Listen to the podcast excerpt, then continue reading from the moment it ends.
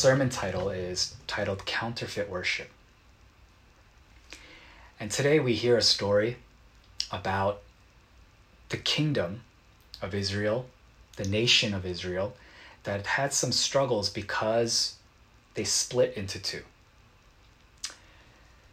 Rehoboam was king of Judah, and Jeroboam was king of Israel. And this came about because of something that we discussed uh, in Bible study and something that we discussed uh, a few weeks ago uh, when we discussed what King Rehoboam did.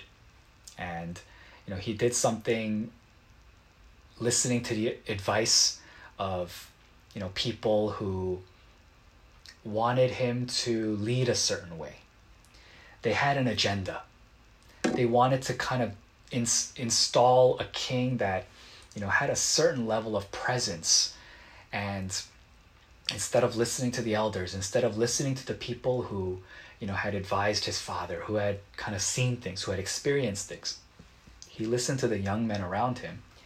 And, and through that he left an opening for jeroboam to kind of take some power and it began kind of this uh, history of a divided kingdom. And it was something that was prophesied it was something that the prophets had ta- talked about and that they had spoken about. Uh, but it came to fruition and we found we find ourselves in a situation where jeroboam and rehoboam uh, they are the proclaimed self-proclaimed kings of each nation of each region really. And so we have judah and we have israel. And the problem that Jeroboam faced had to do with their worship culture. It had to do with God, what God had commanded the Israelites to do. And that was that every once in a while, especially for the important festivals, that all the people in all the land would travel. They would do pilgrimage to the temple in Jerusalem. You have to think about think of it this way you know, we live in a country that's called the United States of America. You know, and we are one country. And yet, state to state, there's so many differences, right? If you're from New York and you go to a place, you know, that's a little more rural, maybe, you know, middle America, maybe southern America, then you realize, wow, I can't believe I'm in the same country. Uh, there are all kinds of demographics, all kinds of different politics, all kinds of different socioeconomic uh, things that go on between states. And so, you know, we do have a federal government and we ha- we're supposed to have a federal identity, a corporate identity as the United States of America. But then within that, you know, you have Northeast, you have Southwest, you have East Coast, you have West Coast, you have North, you have South, you have Coastal, and then you have Middle. You know, it, it's different. You have central states, and you know there are states that are red. There are states that are blue. There are states that are rich. There are states that are poor. You know there are states that fight with each other all the time. To the point where sometimes you go to a different state and you go, this can't be the same country. You know, there are places that you will go, even though you are a New Yorker, even though you grew up as American, where you will feel unwelcome, depending on the state that you're in. There are places where you may go where you may not even feel safe, even though you're in the same country, depending on what state you're in. And this is kind of the circumstance that is fate that they're facing, in which they are the same people. They are one people. Yeah, we're Israel, but they come from different tribes and they come from different regions. You have to remember that. And sometimes their allegiance and their loyalty was a little bit stronger towards who their tribe was. There are there are many times in the book of Kings when you see things and they say in the book of Samuel and in the book of Kings where when they are defeated in war, when they're unhappy about a circumstance, they're unhappy about what the king is doing or what the royal regime is doing, they'll use a phrase that says, "Go back to your homes. Go back to your people." What does that mean? You see, they gather for important things. They put their men together. They put the fighting force together for battles. You, you know, those are times where you have to come together, right? But they also had an understanding I have a home. And my home is with my tribe. My people, it's not just, they didn't see each other as just my people. It wasn't just this thing where they all got together and they said, You're the same as me. We are the same. They said, What tribe are you from? I'm from the tribe Benjamin. Oh, uh, I'm from the tribe of Judah.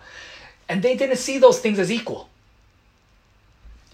And so one of the things that they had to do, and one of the things that you know God instilled so that there would be this idea of unity, this idea of being one body, one people, was this idea that they had to worship at a central location at the temple in Jerusalem, that they would have to carry you know their their sacrifices that they would have to make these journeys and then they would have to stand together with the people looking to the left and looking to the right. And they would lift up their praises together. They would lift up their offering together. And they would see each other on these special occasions and then say hey how's your wife doing? Oh how's the how are the parents? How are how's the family doing? Are the crops growing well in your region? Ah you know it's terrible this year. You know this the kind of stuff that you do when you're together and that's true, right? When you're together, it's easier to see yourself as a family. When we're able to meet together for Friday Bible studies, when we worship together in church, seeing each other, hearing each other's voices, hearing each other's prayers, you know, being able to hug each other and, you know, joke with each other, to eat together, uh, to have fellowship with one another. It helps you to remember that you're family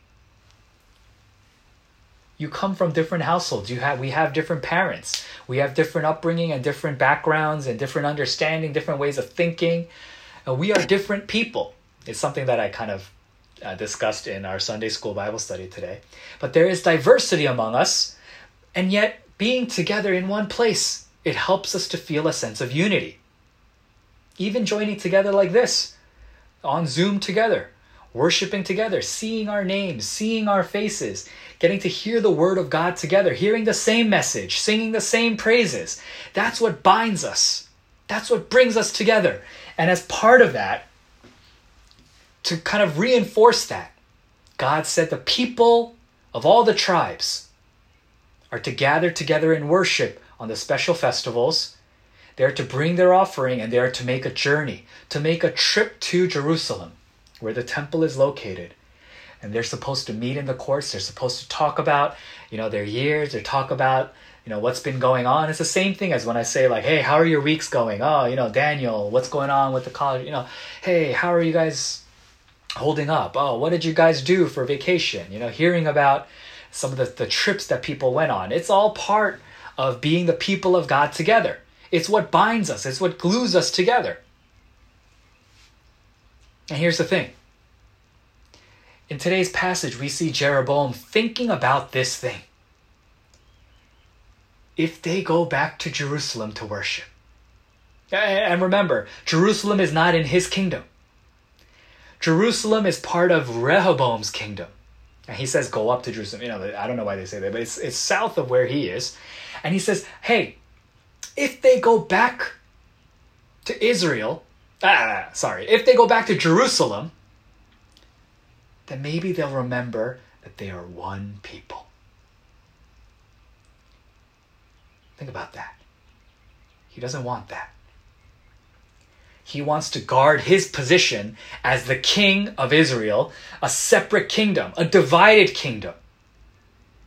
You understand what's going on here? You understand what's going on inside of his mind, what he's thinking about? He's saying if they go back, if they make the pilgrimage, if they worship and they bring their sacrifices for the festivals to Jerusalem, they may be reminded that they are one people and they will go back to Rehoboam. I will lose my kingdom. I will lose my position. They will kill me and they will serve and honor Rehoboam as their king. You see where his thoughts are coming from. You see that he's coming from a place of selfishness. His kingdom, his position, his authority, what is good for him, what is good for his future, what is good for his family. He's thinking about himself. And the, the sin that happens in all of this is that he uses worship to guard his position.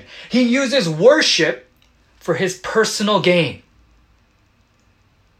He uses worship to solidify his position, his authority as the king in a divided kingdom. was Israel ever meant to be divided.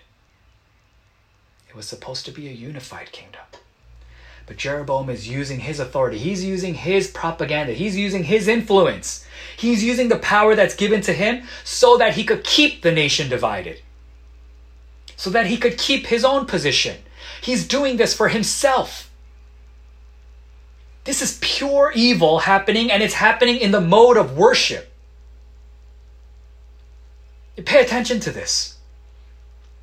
Worship can be used for evil things. How can that be? Worship can be used and it can become a sin.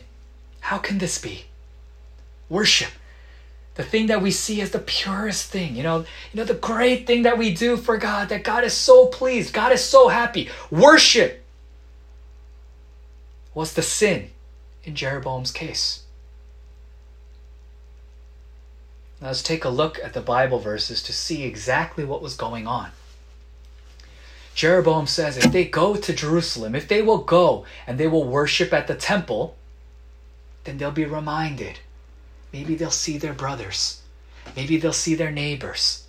Maybe they'll see the people from the kingdom of Judah who they've hung out with before and they'll be reminded of the past. Maybe they'll sing together and they'll remember that they're one people. Aren't these good things? Isn't that what you hope for? But Jeroboam says, no, these are the things that will remind them. And it will bring the kingdom back into Rehoboam's power. They will serve Rehoboam. Now, I had the blessing and the privilege, you know, I was lucky enough to go to Israel.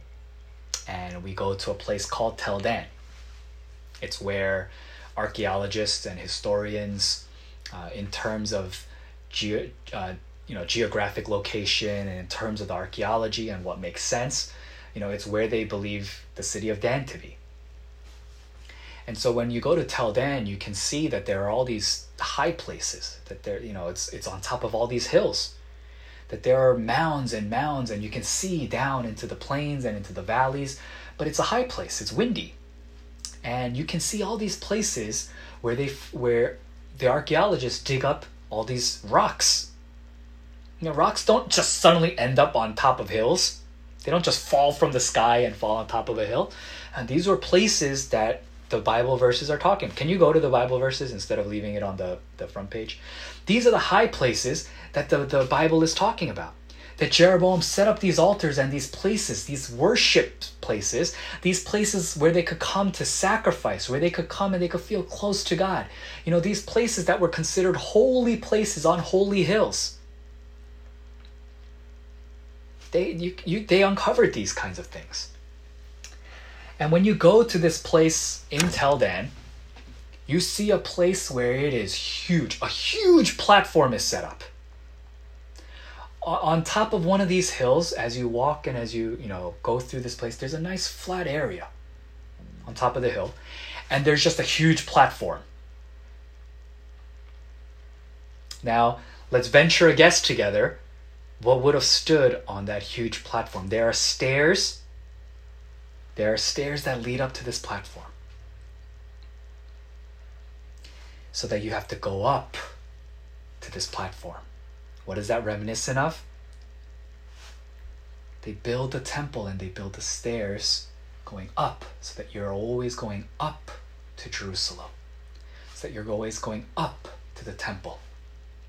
You see, even when the wordplay that they use, even in this chapter, is he says they're going to go up to offer sacrifices at the temple. It's not up from where he is, it's south. To go down to Jerusalem.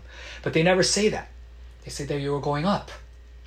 And so in Tel Dan, you see this place that, you know, you start having to walk up towards this big platform. And what would have stood on that big platform? After seeking advice, the king made two golden calves. One he put in Bethel, one he put in Dan. What he was saying is, you don't need to worship in Jerusalem. You don't need to go down to Jerusalem. You don't need to make that trip. Why would you go there? Why would you make it difficult for yourself? Worship here. These are your gods. This is what you brought. What does the golden calf signify? It bring it, it's the golden calf, the idea of what the, the people did uh, at Sinai when they when Moses was missing for a while, and they said, "Oh, you know, we need give us something that we can worship, give us something that we can see." And then Aaron takes the gold and he melts and he creates a golden calf. Jeroboam is doing that again. He's saying the presence of God is here.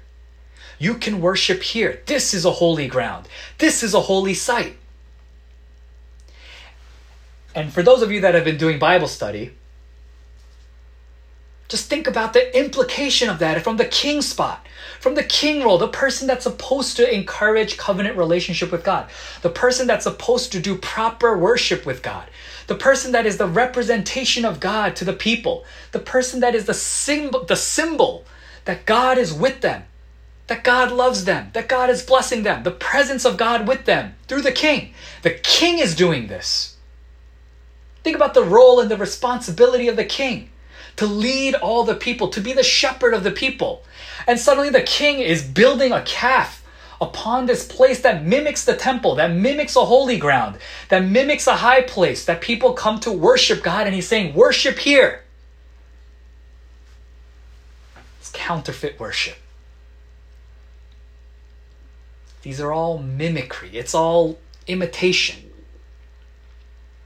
And he sets up a place in Bethel because he says, Hey, you know, if you're close to Bethel, go to Bethel to worship. If you're close to Dan, go to Dan to worship we can we can make this a little bit easier for you. We can make this a little bit more convenient for you. What was Jeroboam's strategy to get them to go away from going to Jerusalem? He made it easier. He made it comfortable. He made it more convenient. He made it so that the people would find some kind of comfort in doing these kinds of things. Why go to Jer- Jerusalem when you could go to your local shrine? You could go to your local altar. You could go to your local place. Jeroboam knew for this to work, he had to appeal to the people. He had to make it easier for the people. He catered to the needs of the people instead of following the commandments of God, instead of doing what God desired, instead of doing what God commanded.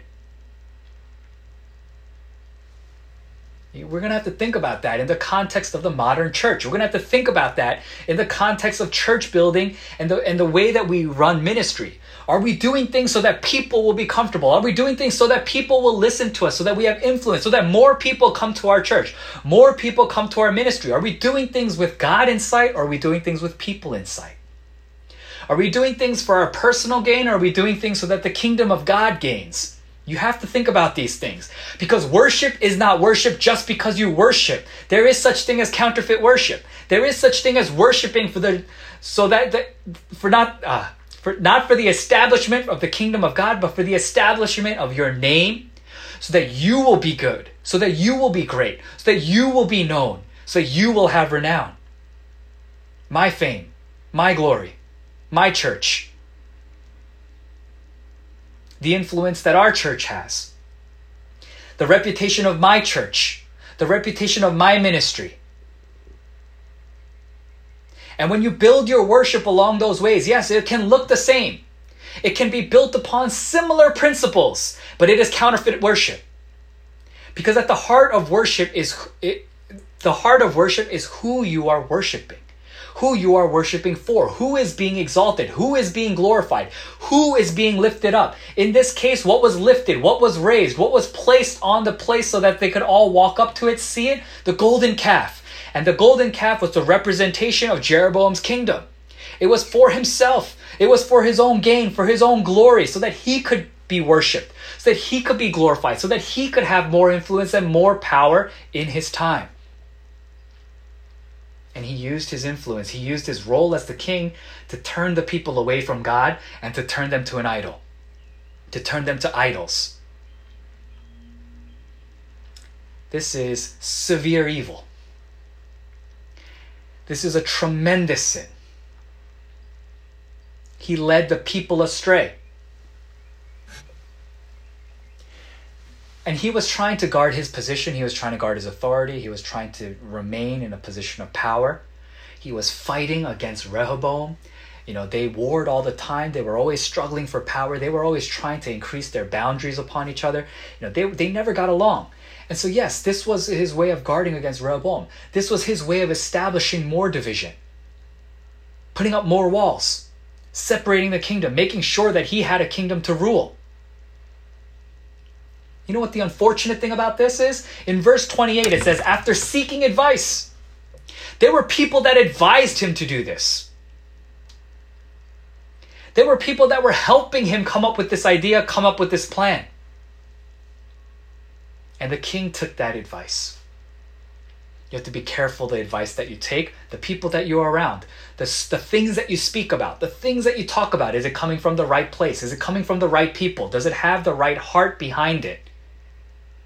Any advice is not good advice. You have to think about where it leads you, who it's coming from, what it's bringing you towards in the future. What is this advice going to lead me to do? Is it going to bring me closer to God? Is it going to bring me further away from God? Not all advice is created equal. And this was terrible advice. It was advice that helped him try to build a kingdom, try to establish a kingdom for himself. Yeah. But pay attention to this. He used worship. He used worship to get what he wanted. And one of the things that this tells me, and one of the things that stood out to me as I re- read this and as I investigated this, is it can happen. It can happen in the modern day. It can happen in the modern church. It can happen in our church. You think worship in its in of itself is sacred, that worship is the thing that can't be touched. Worship is always holy. Worship is always righteous. Worship is always received by God. Worship always is something that's pleasing and acceptable. It's, it's like a fragrance, it's an incense. You know, it, it's something that God loves. And we have to we have to think about that again. Not just any worship is worship. Not just any worship is a blessing to God. Not just any worship is considered a sacrifice, an offering that we are raising up to God.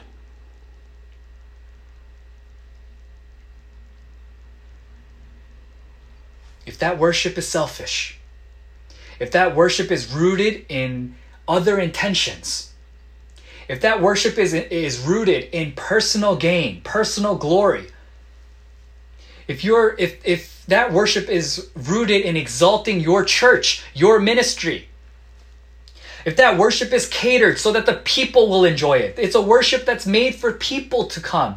Let's get more people. Let's get more influence. Let's have a bigger ministry. Let's make the worship so that people feel comfortable. Let's make the worship convenient for the people so that more people come so that we are a well liked church. You see, we have to think about some of those things again. You can't build your church, you can't build worship upon those things.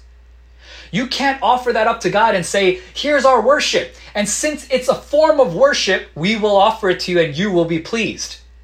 You see what Jeroboam did? Do you see what he did? He, he tried to place these festivals upon similar days. He tried to do things that were similar so that people would think this is worship. Do you think God received the worship that was given at Bethel and at Dan?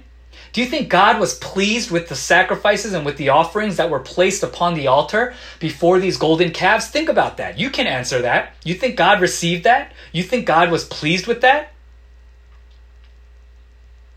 How many times have we worshiped? Where we came and it was about our convenience. It was about what we gain from it, what we receive from it. How many times have we worshiped? And so and a lot of it has to do with how we look, how we present ourselves, what we receive from the worship. Oh, I hope that they will think that this was a good prayer. Oh, I hope that they think that I'm a good person. Oh, I hope that this is a good message. Oh, I hope that they think I'm a good preacher. Oh, I hope that they like me. Oh, I hope that I can convince people that I'm a good Christian, that I'm a good person. How many times did we enter into worship and the, the center of worship was us? The center of worship was for our gain. The center of worship was so that we could guard something, so that we could protect something, so that we could, you know, push a reputation to people. Can you go to the next slide? And Jeroboam did this. and he instituted festivals. You know, he built altars. He tried to mimic things that seemed legit.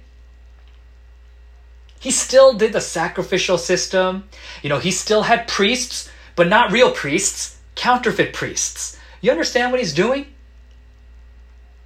He built shrines on high places. He had priests, but they were fake priests. He instituted festivals, but they were fake festivals. And so the author of Kings said he did things like the festivals that they had in Judah, like they had through their history. They offered sacrifices on the altar. But again, he did it on a month of his choosing. What was good for him, what he chose, what was convenient for the people. And so, people of God, we need to be very careful about the way that we approach worship. It's not just worship because we call it worship. It's not just worship because it looks like worship. It's not just worship because, oh, we're gathered. Oh, there's a pastor. Oh, look, there's a priest. Oh, look, there's an altar. Oh, look, there's a cross. This makes it worship. Oh, there's praise. You see, we have to think about that, right? Is all praise, you know, honoring God? Does all praise come before God? Is it authentic? Does it bless God? Or is the person praising just praising because they're thinking, oh, I hope the people around me think that I have a good voice? And I know that these are silly examples, but these kinds of things can happen in worship. You know that it's true. You know that you may have even thought of those things. You may have experienced those things. Oh, you know, I want people to be impressed by my prayer. I want people to think that I'm a good pastor and a good preacher. I'm going to sing this song because it's a good key for me so that people think and that I'm a good singer and compliment me on my voice. I'm not going to praise because I'm not good at singing and I'm afraid of what it will do to my reputation. All kinds of thoughts that come into worship. And at the end of the day, at the end of the day, we still say, "Oh, but we worshipped." You know what? The people that visited Dan, the people that visited Bethel, they thought they worshiped. They thought they were safe from God. They thought they did something to honor God that day. You know, I, am still bringing sacrifice. I'm still praising as I walk up to the to the shrine, as I walk up to the high place. I'm still an Israelite. I'm still a person of God. I still belong to the tribes. I still identify myself as a child of Abraham and, and you know, I still know who King David was and what he built. You see, they, they thought they were worshiping too. And this was one of the worst things that they did.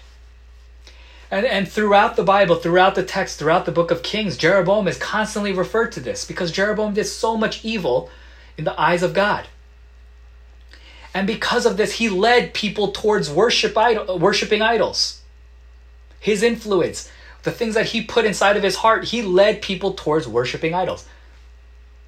Worship leaders do this. Pastors do this. Deacons do this. Elders do this. This happens in Sunday worship. It happens all the time when we have the wrong hearts and when we think about the wrong things, when, when our worship is centered upon the position of our church, upon our positions, upon our titles, upon what we want for ourselves and what we desire for ourselves, when the worship is geared towards settling for what the people want, what the people desire, what will be good for other people, what will make pe- this more attractive so that more people will come to our service. When we are rooted in, when we think about worship and are rooted in things like that, there are times where we can give counterfeit worship. And this wasn't pleasing, it wasn't acceptable in God's sight, it was sin.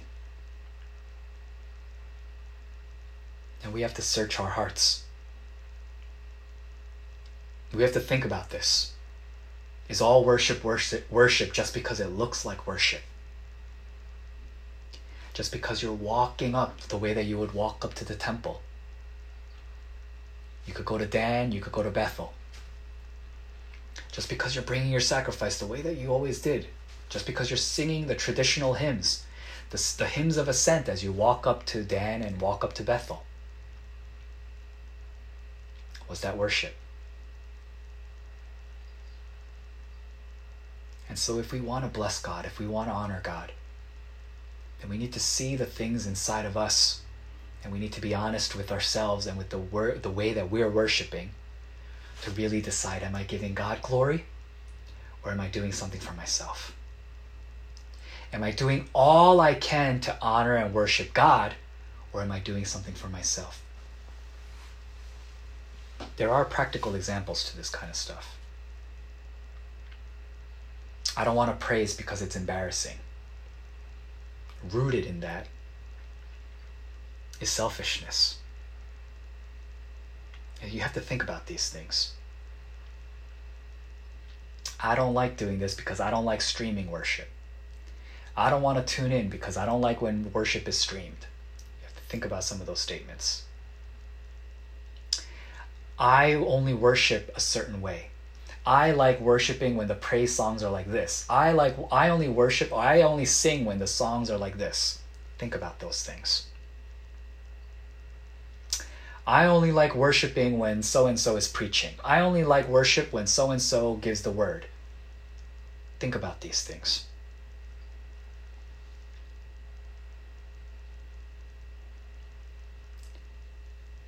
Think about the times in which you criticized the worship because it wasn't to your liking, because it didn't fit what you want and what you like.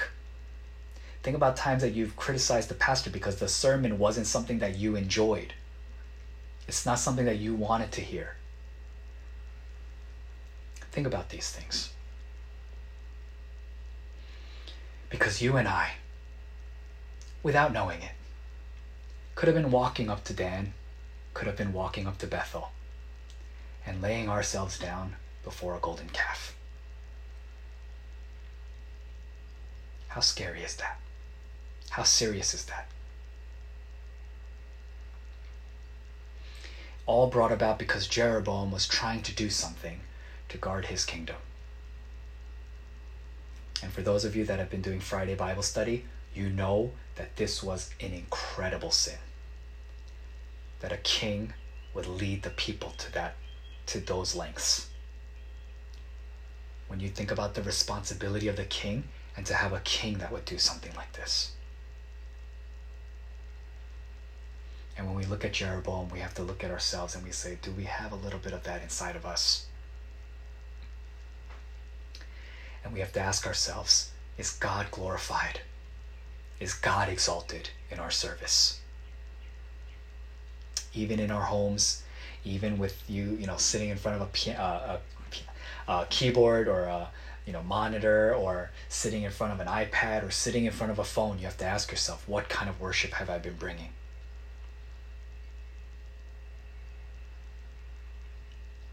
Not all worship is true worship.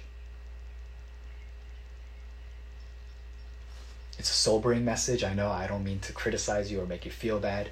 It's a message that I have to ask myself. It's something that I have to think about sometimes. And it's something that we have to think about together because we are the body of Christ, because we represent God in this world. Because we want our church to do the right things, not the easy things, not the popular things, not the things that grows our church, not trying to figure out strategy. Trying to worship. True worship.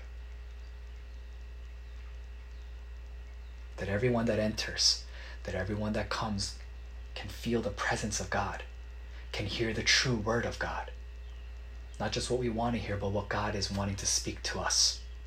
Opening up our ears and opening up our hearts so that this time is dedicated to God, not for ourselves, not for our gain, but we are using worship to honor God, to give Him the best that we can give.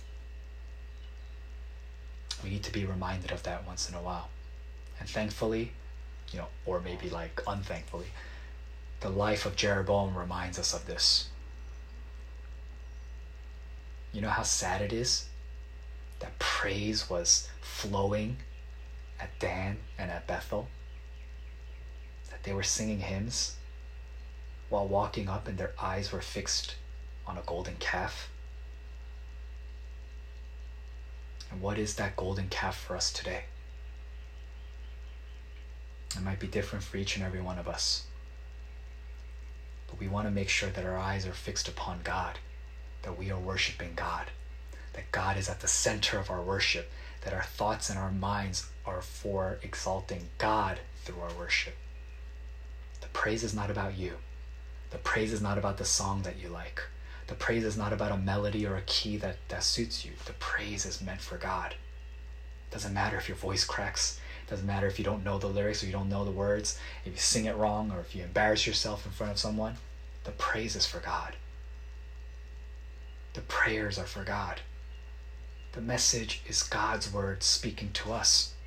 Not about our entertainment, not about our enjoyment, but receiving what God says to us and allowing it to change our hearts and change our lives. Even the time, the, the length of worship, it's not, it's not for us to make it so it's suitable for us, convenient and comfortable for us. This worship is for God. We have to start reframing our, our focus and reframing the way that we approach worship. I hope that this is very serious in your minds and that you really consider and you really reconsider the way that you've been worshiping. And hopefully, as we do that, we can break down the idols. Hopefully, when we do that, we can smash the golden calves and we can fix our eyes upon God again and give Him a worship that He deserves and give Him a worship that He will accept one that He would be pleased with. I hope that you will search your hearts this week, that you will remember this example, that you will remember this story, and that each opportunity we have to gather together in worship, you are bringing your best to God by placing God at the center of the worship, lifting God up, praising God, doing whatever you have to do, not to guard your position, not to look good in front of other people, but to give God the best that you have. Let us pray.